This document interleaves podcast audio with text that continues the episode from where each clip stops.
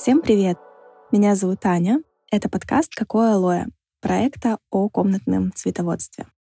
Мы обсуждаем здесь, как ухаживать за домашними растениями, как решить некоторые проблемы с ними и вообще сделать так, чтобы они росли, цвели, а не умирали на наших подоконниках. Еще больше постов и интересных тем вы найдете на нашем канале. Ссылка на него, как всегда, в описании.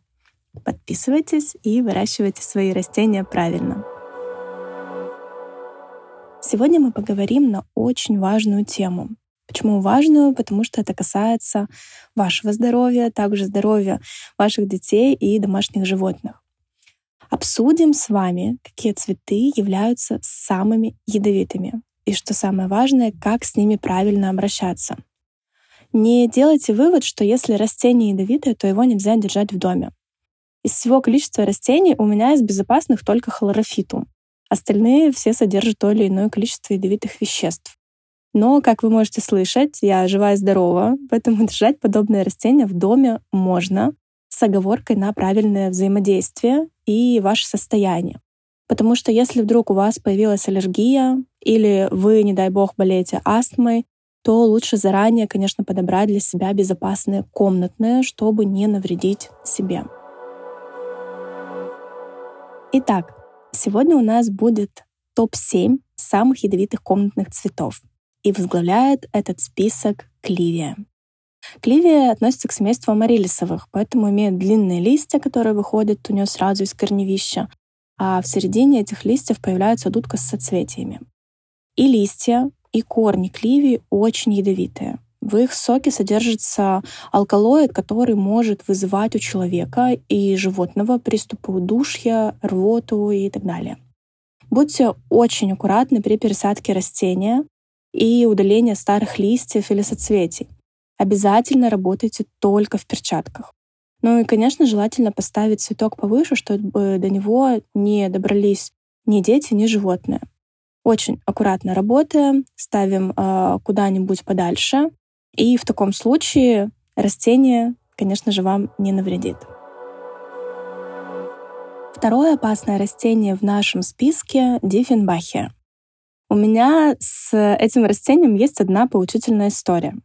Я всегда работаю э, со всеми цветами без перчаток. Неважно, что я делаю, пересаживаю, убираю старые листья, протираю. Я, в принципе, всегда с голыми руками. А Диффенбахия у меня появилась дома уже очень давно.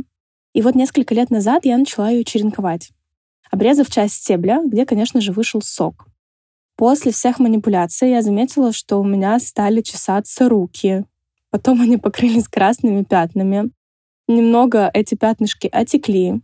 Я, конечно же, тогда очень сильно испугалась, а, начала это все мыть, но уже не помогало. То есть, если бы я сделала это сразу, а, это бы помогло но я дотянула, как говорится.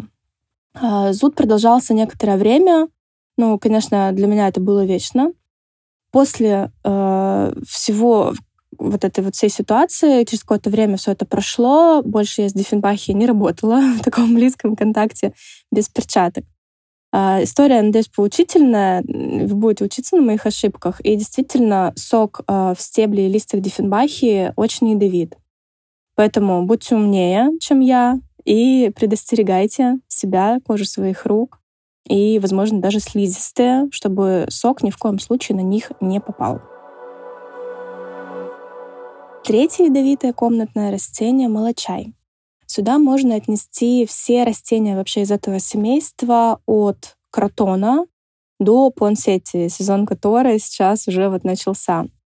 Ядовитым является млечный сок, поэтому будьте очень аккуратны. Обязательно мойте руки после взаимодействия с цветком, чтобы сок не попал ни в коем случае в глаза или на слизистую носа и рта. Опять же, убирайте подальше от детей и животных, ставьте куда-нибудь повыше э, и обязательно работайте в перчатках. Алиандр. Следующий в нашем списке цветок невероятно красивый, цветение его очень нежное, такие милые, привлекательные цветочки. Выглядит, конечно, он очень красиво. Но побеги его сильно ядовитые, поэтому если ваши питомцы вдруг попробуют это растение на зуб, то ничем хорошим это может не кончиться. вплоть до летального исхода. Поэтому э, убираем обязательно подальше от всех кошечек и собачек, ставим на самую высокую полку, куда они точно не доберутся. Также будьте аккуратны с ароматом цветков. Он может вызывать головокружение. Я, конечно, на себе подобного не испытывала. А, у нас растут олеандры в теплицах, и, ну, может быть, конечно, я мало с ними взаимодействовала. Может быть, я не так чувствительна к этому запаху. Но у меня не было ни головных болей после контакта с этим растением, ни головокружения. Ничего я, в общем, на себе не замечала. Но на всякий случай предупреждаю вас, что это растение очень ядовитое, и очень аккуратно с ним также нужно работать. Пятый в нашем списке — филодендрон. Он считается полностью ядовитым, абсолютно все его части от листьев до корней. Сок, который содержится в растении, раздражает слизистую и кожу. Но у меня филодендронов несколько видов дома стоит, но ни с одним не было таких проблем. А, я надеюсь, вы помните, что я работаю без перчаток. Но сколько бы я ни пересаживала, сколько бы я ни отрывала им там старые листочки, не черенковала их, у меня никогда не выходило никаких реакций на это растение. Поэтому в целях профилактики ставьте подальше горшок с филодендроном, работайте с ним аккуратно, обязательно мойте ручки после пересадки или удаления листочков. И я думаю, что ничего плохого не случится. Алаказия относится к семейству ароидное, поэтому так же, как и диффенбахия, которая тоже относится к этому семейству, может оставить вам ожоги на коже и вызвать онемение горла при попадании сока в рот. Поэтому снова следим обязательно за животными и детьми, ставим горшок с растением подальше, работаем в перчатках, сами листики не пробуем, и все будет хорошо. Если вы думаете, что кактусы точно не могут быть ядовитыми, то тут вас ждет неприятный сюрприз. Есть такой представитель этой группы, как трихоцериус. И через свои иголочки он пускает яд, который содержит психоделические вещества. Такая особенность позволяет этому кактусу защищаться в дикой природе от животных. Но дома это растение, конечно, может быть опасно. А никто не говорит, что после там, одного укола иголочкой у вас начнутся какие-то галлюцинации, и вы вообще не будете понимать, что происходит, и творить что-то непонятное. Нет, конечно же, это не так работает. Но, опять же, при э, контакте, например, животного, оно, во-первых, меньше, да, менее защищено от э, последствий, ему нужна меньшая доза.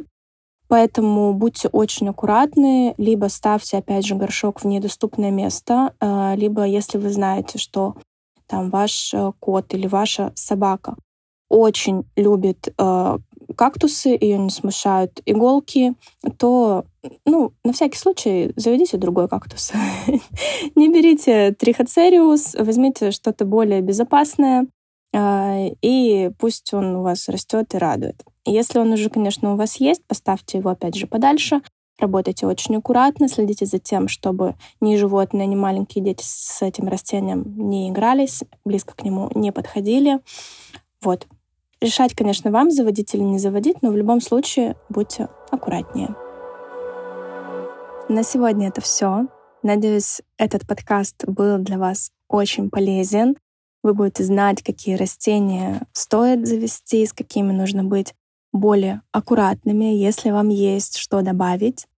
По поводу ядовитых растений ждем ваши комментарии в нашем телеграм-канале. Напоминаю, что ссылка на него есть в описании к этому выпуску. Присоединяйтесь к нашему комьюнити цветоводов. Задавайте свои вопросы, пишите свои комментарии по поводу выпуска, кидайте идеи новых выпусков. Я буду только за. Всем спасибо за прослушивание и до следующего выпуска. Пока-пока.